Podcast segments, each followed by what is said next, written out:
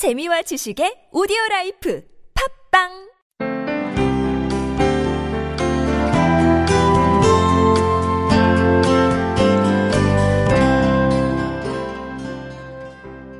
오늘 같이 잠깐 읽을 말씀은 골로새서라고 하는 말씀입니다. 골로새서 3장 1절에서 5절까지인데 오늘 우리말 성경으로 자막이 나오면 한번 같이 읽었으면 좋겠습니다. 같이 읽습니다. 시작. 그러므로 여러분이 그리스도와 함께 살리심을 받았으니 위에 있는 것들을 추구하십시오. 거기에는 그리스도께서 하나님의 오른편에 앉아 계십니다. 위에 있는 것들을 생각하고 땅에 있는 것들을 생각하지 마십시오. 여러분은 이미 죽었고 여러분의 생명은 그리스도와 함께 하나님 안에 감춰져 있기 때문입니다. 여러분의 생명이신 그리스도께서 나타나실 때에 여러분도 그리스도와 함께 영광 가운데 나타날 것입니다. 그러므로 땅에 속한 지체들을 죽이십시오. 그것들은 음행과 더러운 것과 정욕과 악한 욕망과 탐심입니다. 탐심은 우상 숭배입니다. 아멘. 구원이라고 하는 주제로 열두 번째 말씀을 나누게 되었습니다. 오늘 이 말씀을 끝으로 구원이라고 하는 시리즈는 오늘 일단락을 맺게 됩니다. 기독교는 다른 종교와 본질이 다릅니다. 일반 종교들은 당신이 무언가를 할 수 있고 해야 한다고 말합니다. 그러나 기독교는 당신은 아무것도 할 수 없는 존재이고 그리고 당신이 무엇을 해서가 아니라 이미 모든 것이 다 이루어졌다고 말합니다. 그래서 저와 여러분이 뭘 하나라도 더 보탤 게 있어야 그래도 뭘 내 역할과 내 존재감이 드러날 터인데 사실은 예수님을 만나면 내 존재감이 사라지는 것을 경험하는 것이 구원의 본질이에요. 행위에 익숙한 우리 현대인들에게 내가 아무것도 할 수 있는 것이 없다. 구원이라고 하는 데 관해서는 적어도 너는 손끝만 쳐도 내가 할 수 있는 것은 없다라고 하는 데 대해서 어떤 사람들은 듣는 것이 불편하고 어떤 사람들은 이해를 못하는 일들이 생깁니다. 그래서 우리가 이 시리즈를 시작할 때 구원이라고 하는 것은 본질적으로 하나님으로부터 시작된 것이지 인간으로부터 시작된 것이 아니라는 것을 말씀을 드렸고 그리고 일방적으로 하나님께서 인간을 택하시고 부르신 사건으로부터 시작이 되어서 우리가 그 부르심에 응답하면 그 부르심에 yes 하고 달려가면 그때부터 그야말로 아버지와 아들처럼 부모와 자녀처럼 그런 관계가 시작이 되어서 그야말로 고아처럼 버려둔 인생이 아니라 이제 호적 정리가 되고 부모를 만난 자녀처럼 그렇게 살기 시작하는 그냥 평범한 일상의 걸음뿐이라는 것입니다. 오늘 우리가 이 마지막 주제는 영광됨이라고 하는 주제입니다.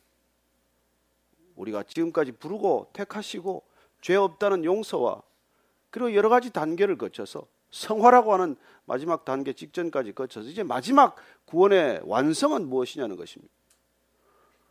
하나님께서 일방적으로 우리를 구원의 자리로 초청하시지만은 우리가 그 구원의 자리로 나아가면 이미 받은 구원임에도 불구하고 날마다 그 구원이 이루어지는 현재 진행형의 구원, 그걸 우리는 성화라고 불렀습니다.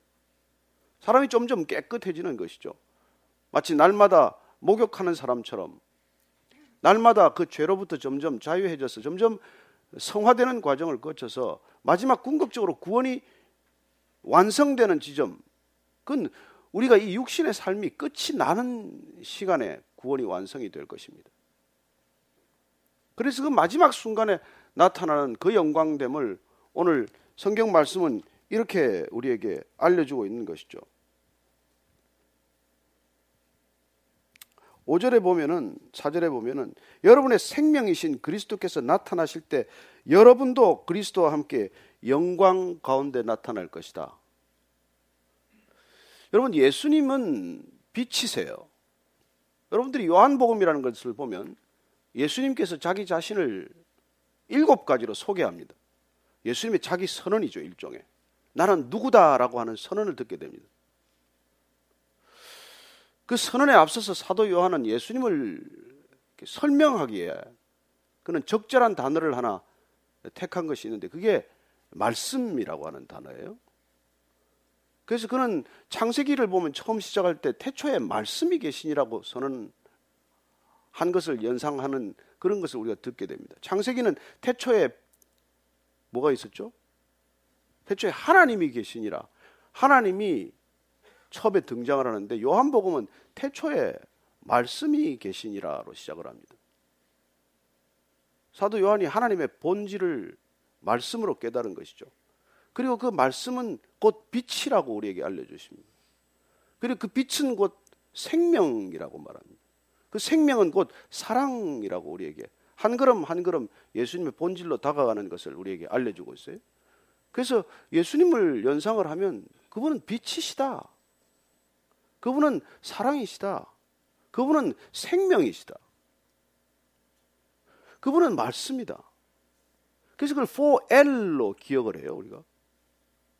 Light, Life, Love, Logos. 그래서 예수님을 4L로 그렇게 압축해서 설명을 해주고 있어요. 예수님께서도 정작 자기 자신을 소개할 때 나는 누구다라고 하는 자기 선언을 보면 나는 생명의 떡이다라고 시작을 해요. 나는 세상의 빛이다. 나는 양의 문이다. 나는 선한 목자다. 나는 부활이요 생명이다. 나는 길이요 진리요 생명이다. 나는 포도나무다. 예수님께서 계속 나는 누구라고 하는 그 말씀을 따라가 보면 그분의 본질은 우리가 흔히 종교적인 언어로 종교적인 개념으로 이렇게 손에 잡히지 않는 분을 보게 됩니다. 여러분 어떻게 세상에 빛이 그게 종교가 될 수 있습니까? 생명의 떡이 왜 종교입니까? 여러분 밥을 종교로 먹습니까? 양의 문이라고 하는 건요. 그건 그 이스라엘 땅에서만 이해가 되는 관념이에요. 목자들이 양을 치러 가면은 산 중턱에서 야영을 해야 될 때가 있는데 노숙을 하게 되지 않습니까? 그러면 이제 돌 그 흔합니다. 돌이 아주 흔해요. 가보시면 알겠지만. 그러면 돌로 간이 울타리를 만들어요. 양을 그 울타리 안에 집어넣습니다.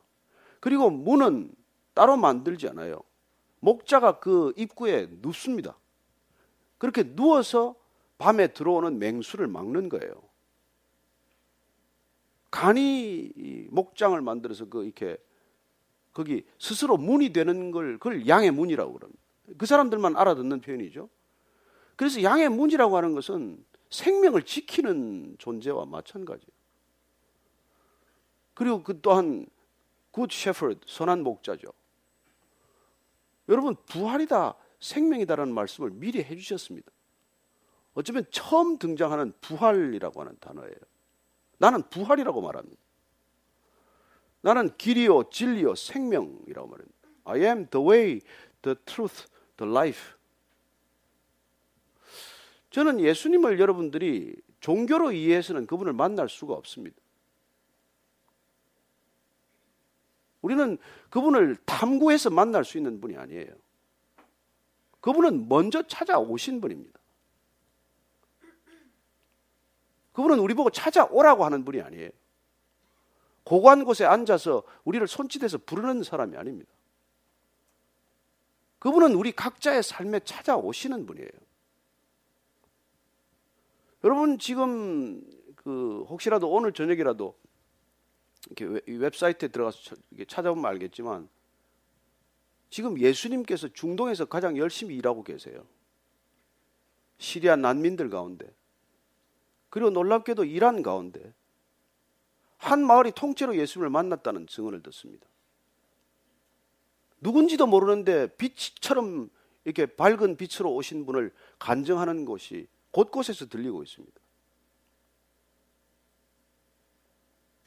저는 여러분들이 예수님이 빛이라고 하는 것, 사도 바울이 그 빛을 보았어요. 예수 믿는 사람 잡으러 다니는 체포영장을 가지고 가다가 태양보다도 더 밝은 빛을 보고 눈이 멀어버립니다. 사흘 만에 다시 눈을 떠서 그가 인생 전체가 바뀌는 것을 경험하죠.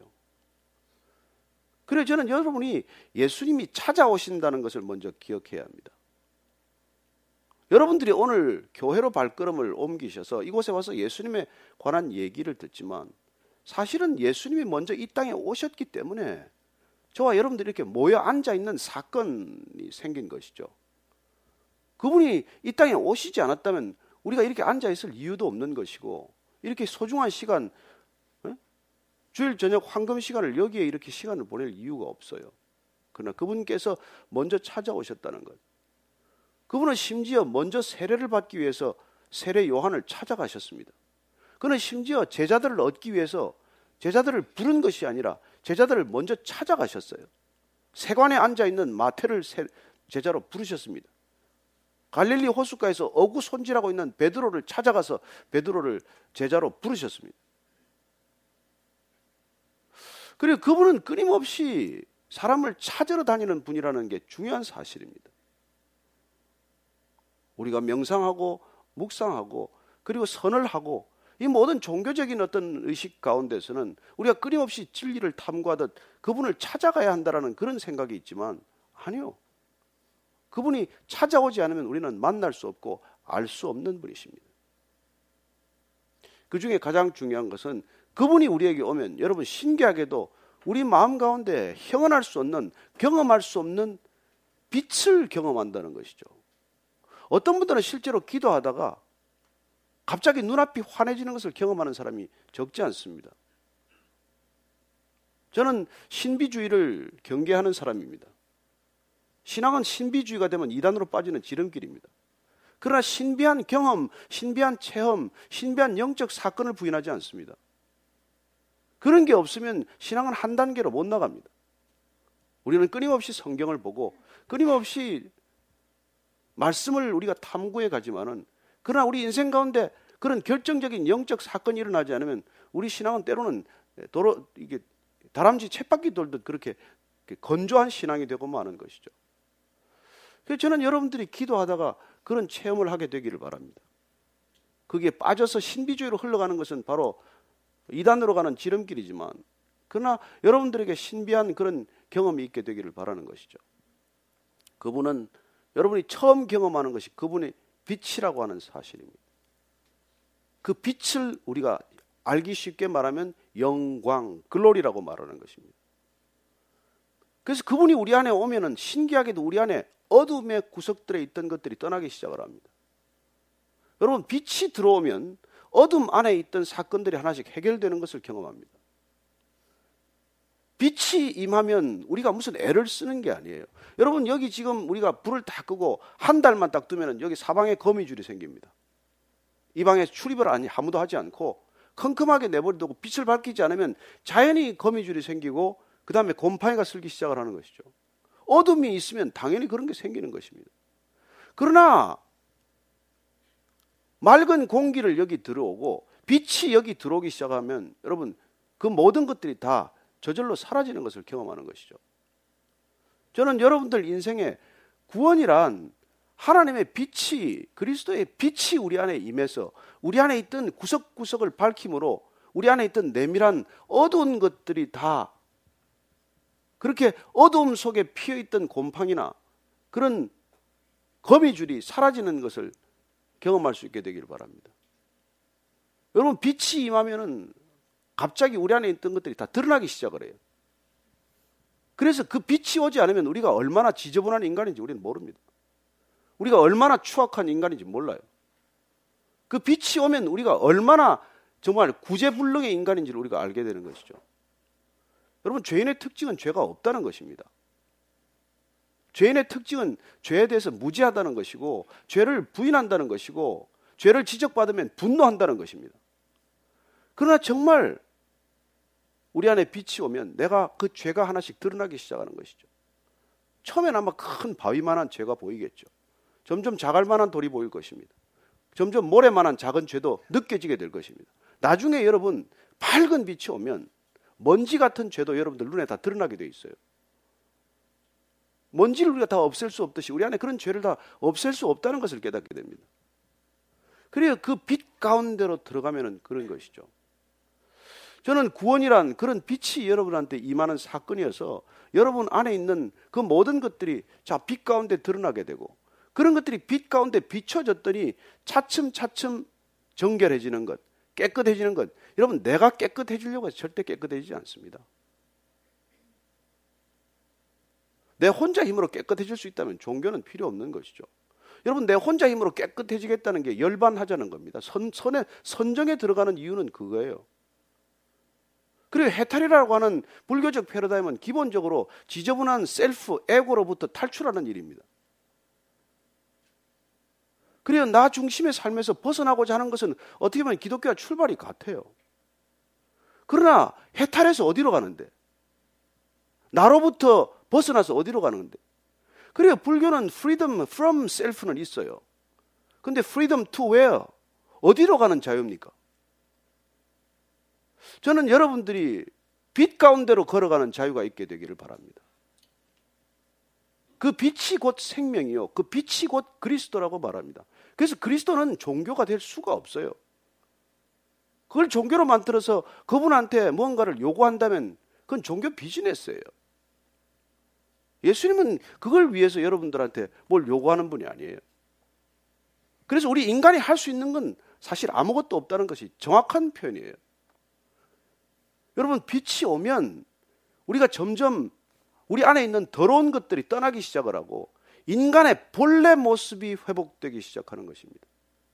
인간의 본래 모습이 영광스러웠어요. 왜 여러분 미인 대하면 진선미로 나누겠어요? 그 영광 안에 있는 것이 진선미예요. 철학적 가치, 철학자들은 그걸 추, 진리를 추구했지만 여러분 절대적인 빛 가운데 있는 것이 그것이 최고의 진리요. 최상의 아름다움이요. 그리고 최고의 선이에요. 그걸 우리는 진선미라고 말하지만 그건 여러분 영광 가운데 있는 그 가치를 그냥 우리가 프리즘 보듯이 각 각도에 따라서 우리가 붙인 것이죠. 저는 여러분들이 구원에 이르러야 할 이유, 구원을 받아들여야 할 이유, 그리고 구원받은 삶이 갈 궁극적인 오늘 목적지에 관해서 간단히 얘기를 지금 나누고 있는 것입니다. 왜 구원입니까? 그분이 오셨기 때문에 그냥 받아들이는 게 구원이라는 것이에요. 구약에 보면은 하나님의 팔이 짧아서 너를 구원하지 못하겠느냐 그런 표현이 있어요. 하나님은 구원하지 못할 인간이 없습니다. 다만 인간이 끊임없이 구원을 거부하기 때문에 나는 어둠이 줬사오니 나를 어둠에 거하게 해 주십시오. 나는 어둠의 자식이니이다. 이게 구원 못 받는 유일한 이유예요. 마치 밖에는 찬란한 태양이 비치지만 내가 지하실에 들어가서 불을 파고 그 밑에서 안 나오겠다고 버티는 거나 마찬가지죠. 여러분 2차 대전 때 일본의 태평양 전쟁이 끝났어요. 천황이 항, 전했습니다 패, 패배를 시인했어요. 전쟁 끝났습니다. 그러나 남태평양 군도 곳곳에서는 전쟁이 끝났다는 소식을 듣지 못하고 굴에 있다가 여러분 38년 뒤에 발견된 그런 사람도 있지 않습니까?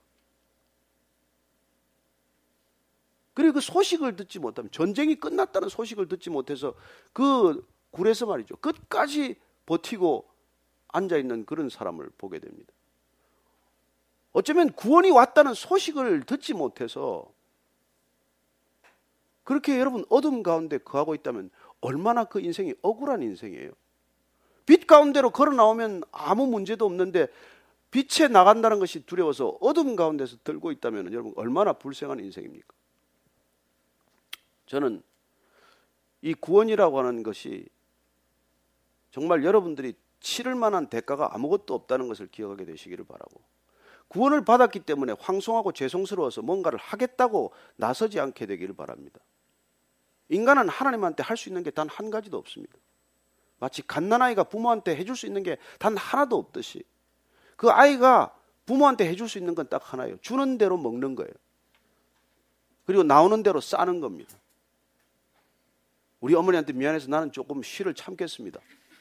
여러분, 정신 나간 짓 하지 마십시오. 내가 하루에도 어머님 12번 이, 저기, 저, 이 기저귀 가는 것이 안타까워서 제가 응가를 좀 참겠습니다. 그거나 마찬가지예요. 그래서 인간이 하나님을 위해서 무슨 일을 한다는 사람들을 지극히 조심하게 되기를 바랍니다. 여러분들은 저 같은 사람을 지극히 조심해야 돼요. 예수님에 대해서 말만 하는 사람, 예수님에 대해서 끝없이 가르치는 사람, 예수님에 대해서 이러고 저러고 어쩌고 저쩌고 하는 사람, 그 사람들은 예수님처럼 살 시간이 점점 작아지는 사람들일 거예요. 저는 여러분들이 빛 가운데로 그냥 걸어가는 삶을 즐기게 되기를 바랍니다. 저는 여러분들이 생명의 떡이신 그분을 날마다 먹고 생명력이 넘치는 환희와 기쁨을 맛보게 되기를 바랍니다. 저는 그분이 양의 문이라는 것을 알고 이 세상 살아가면서 너무 불안해하거나 두려워하지 않게 되기를 바랍니다. 그래 너무 기뻐서 교회도 나오고 너무 기뻐서 누군가를 돕는 삶 그건 여러분 선행도 아니에요. 그게 왜 선행입니까? 그냥 자연스러운 삶일 뿐이에요. 세상의 윤리와 도덕은 여러분에게 선행을 요구할 것입니다. 세상의 미디어들은 여러분이 좋은 일을 하면은 아마 보도도 해줄 것입니다. 그러나 적어도 예수님과의 관계에서는 그런 일은 없습니다. 예수님께서는 심지어 인간이 알아주면 나는 알아주지 않을 거라고까지 말합니다. 내가 인간을 의식하고 인간을 위하여 인간의 시선에 붙들려서 인간에게 인정받기 위해서 그렇게 살았다면 그걸로 다 영수증 주고받았으니까 나는 이중 계산서를 발급하지 않을 것이라고 말씀하는 것이죠. 저는 이토록 절대적인 자유를 경험한 그런 종교는 없다고 믿습니다.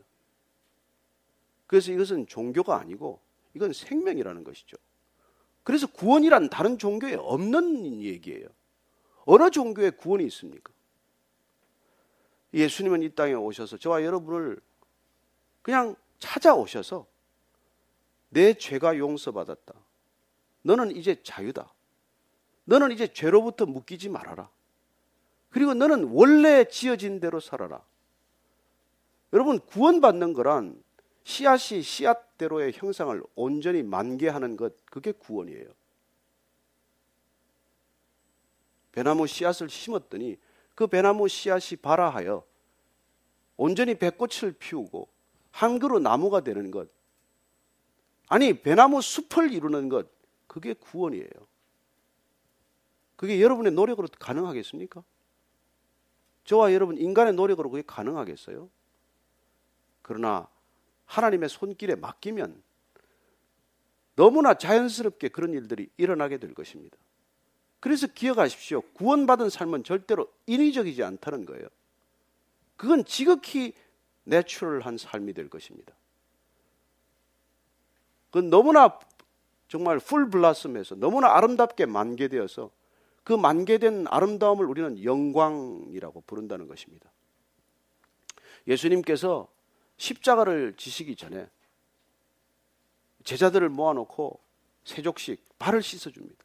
성찬식 포도주와 빵을 넣고 빵을 떼어서 찍어주시면서 이건 내 찢어질 몸이다. 이건 내가 내일 흘릴 피다. 이걸 먹고 마셔라. 그리고 나를 기억해라. 그렇게 말씀하세요. 여러분, 그리스도를 먹으라고 말씀하십니다. 빵과 포도주에 비유해서 그걸 먹으라고 말씀하셨어요. I am the bread of life라고 말씀하셨고 실제로 그 빵을 떼어 주시면서 이건 나를 먹으라고 말씀하시는 것이죠. 여러분 먹는 게 무슨 종교예요? 그리고 그분은 생명이기 때문에 그분을 먹으라고 표현하는 것이고 먹어야 그분이 내 안에 들어오셔야 나하고 하나가 되는 것을 경험하는 것이죠. 여러분, 신앙은 그분과 하나 되는 것입니다. 그분이 내 안에 거하기 시작하는 것입니다. 그 안에 내 안에 들어오셔서 내 안에 어둠이 떠나가고 귀신이 쫓겨나가는 것을 경험하는 것이에요. 저는 제가 예수님을 영접하도록 설득한 형제가 그날 만나서 두 시간 만에 예수님을 영접하고 귀신이 떠나가는 것을 보았습니다. 본인이 보았어요. 귀신이 그것도 하나가 아니라 귀신 둘이 떠나는 것을 보았습니다. 지성이라면 엄청난 지성이지만 비교 종교학자나 마찬가지지만 내 몸 안에 있는 귀신을 자기가 어떻게 알았겠어요? 여러분 빛이 오면 그런 일은 자연스럽게 일어나는 것입니다. 어둠의 존재들은 떠나기 시작하는 것이죠. 오늘 그래서 저는 여러분들이 이 말씀 가운데 보면은 그렇게 그리스도와 함께 이제 살리심을 받았다면 그분이 우리 안에 오는 것이 진짜 사는 거예요. 육신만 사는 것이 아니라 영원한 생명이 우리 안에서 꿈틀거리기 시작을 하면 진짜 삶이 시작이 되면 그때는 여러분들 위에 있는 것들을 생각하고 땅에 있는 것들을 생각하지 말라는 거예요. 여러분 예수님께서 이 땅에 여러분에게 돈과 권력과 명예나 인기나 성공을 보장하기 위해서 오신 분이 아닙니다. 그래서 여러분들 혹시 교회에서 돈이나 무슨 뭐 병이 났거나 성공한다거나 하는 얘기를 들으면 그 교회에서 빨리 떠나야 합니다. 그건 예수님의 메시지가 아니에요. 예수님은 나를 따라오려거든 굳이 내가 따라오겠다면 부자 관원이 따라왔을 때는 너 재산 다 나눠주고 팔아서 가라는 사람 나눠주고 나를 따르라고 그래요. 그런 분이 뭐 여러분들에게 돈을 나눠주겠습니까? 너희들이 나를 따라오려던 날마다 자기를 부인하고 자기 십자가를 지고 나를 쫓으라고 말해요. 여러분 자기 부인이 왜 어떤 종교에서 자기를 부인합니까? 여러분들이 종교의 길을 가는 건 자기를 강화하기 위한 길이에요. 그러나 예수님을 따른다는 것은 자기 부인이에요. 권리 포기예요. 우리는 여러분 무슨 권리라도 하나 더 추구하기 위해서 가는 것 아닙니까?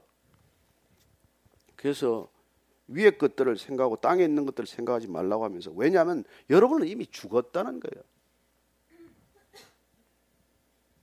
예? 여러분 이미 죽었다는 것을 받아들이는 게 이게 구원의 지름길입니다. 제가 어릴 때 그 이렇게 참 노름을 어릴 때부터 제가 노름을 잘했는데 구슬치기를 잘해가지고 동네 구슬을 다 땄어요. 뭐 다. 그래가지고 이제 우리 집에서 구슬 전부 다 이제 구슬 몇 개인지 셀 수도 없어요. 근데 이제 그 하루는 집에 들어왔더니 그 구슬이 다 사라졌어요. 저희 어머니가 하도 공부하고 구슬치기라니까 구슬 따먹기라니까 구슬을 몽땅 옛날 재래식 화장실 그 변, 변소에다가 다 갖다 버린 거예요. 이제 근데 그게 오래되면은 이제 옛날에는 그 이제 변소를 다 이제 비우는 청소차가 한 번씩 옵니다. 차가 오면은 그걸 다 비워야 되는데 그 구슬이 다 빠졌기 때문에 그날 우리 집에 변소를 이제 다 비우는 날 동네 아이들이 다 줄을 서서 장례식을 치르는 거예요. 구슬이 빠져서 구슬이 전부 다 이제 화장실로 옮겨지는 것을 보면서 어떤 애들은 눈물을 흘리고 뚝뚝뚝 있었어요. 구슬이 다 사라졌기 때문에 그 구슬을 되찾는다는 꿈과 소망이 다 사라진 거예요. 온 동네에서. 지금 50년, 60년 지나서 우리가 그 일을 생각하면 지금도 가슴을 치고 눈물 흘리는 애가 있겠습니까? 그 구슬, 그 변이 묻은 구슬, 빨면 쓸 수 있는 구슬, 그 구슬을 어떻게 버릴 수 있단 말인가? 여러분, 그게 우리가 죽었다는 뜻이에요. 저는 구슬에 대해서 그때 죽었기 때문에 그 다음에 제가 일본 출장을 30회 이상 갔지만 쇠구슬 게임을 하지 않았습니다. 빠친코 손을 안 댔어요. 제가 그 구슬에 대해서 죽었기 때문에 저는 라스베가스에 가서도 노름을 하지 않았어요. 근데 어떤 목사님은 거기 가서도 노름을 했어요. 라스베가스에서. 기자가 물었습니다. 왜 합니까? 그랬더니 피 같은 성도의 헌금을 좀 늘리겠다는데 뭐가 잘못입니까? 저는 여러분들이 구슬에 대해서 죽은 저처럼 이 세상의 것들에 대해서 죽게 되기를 바랍니다. 이건 잠시 있다가 없어지는 것들이에요. 여기에 목숨 걸어서는 안 됩니다. 여러분 땅의 것들을 위해서 예수님께서 이 땅에 오지 않았어요. 영원한 것을 위해서 오셨고 이 땅의 것이 전부가 아니라는 것을 살려, 알려주기 위해서 오셨지. 여러분들이 지금 우리 세상이 추구하듯 이 세상적 가치를 추구하는데 어떻게 하면 내가 좀 힘을 주고 도와줄까? 그래서 예수님이 온 분이 아니라는 거예요. 그래서 그분을 우리는 진리라고 부르고 그분을 빛이라고 부르는 것입니다. 저는 그 빛 가운데로 걸어가는 저와 여러분 되기를 바랍니다. 이 구원 시리즈를 마치면서 여러분이 더 밝은 인생, 빛과 같은 인생 가운데로 걸어가는 것, 그 자유함을 맛보는 걸로, 그렇게 날마다 누리는 걸로 이 구원 시리즈가 끝나게 되기를 바랍니다.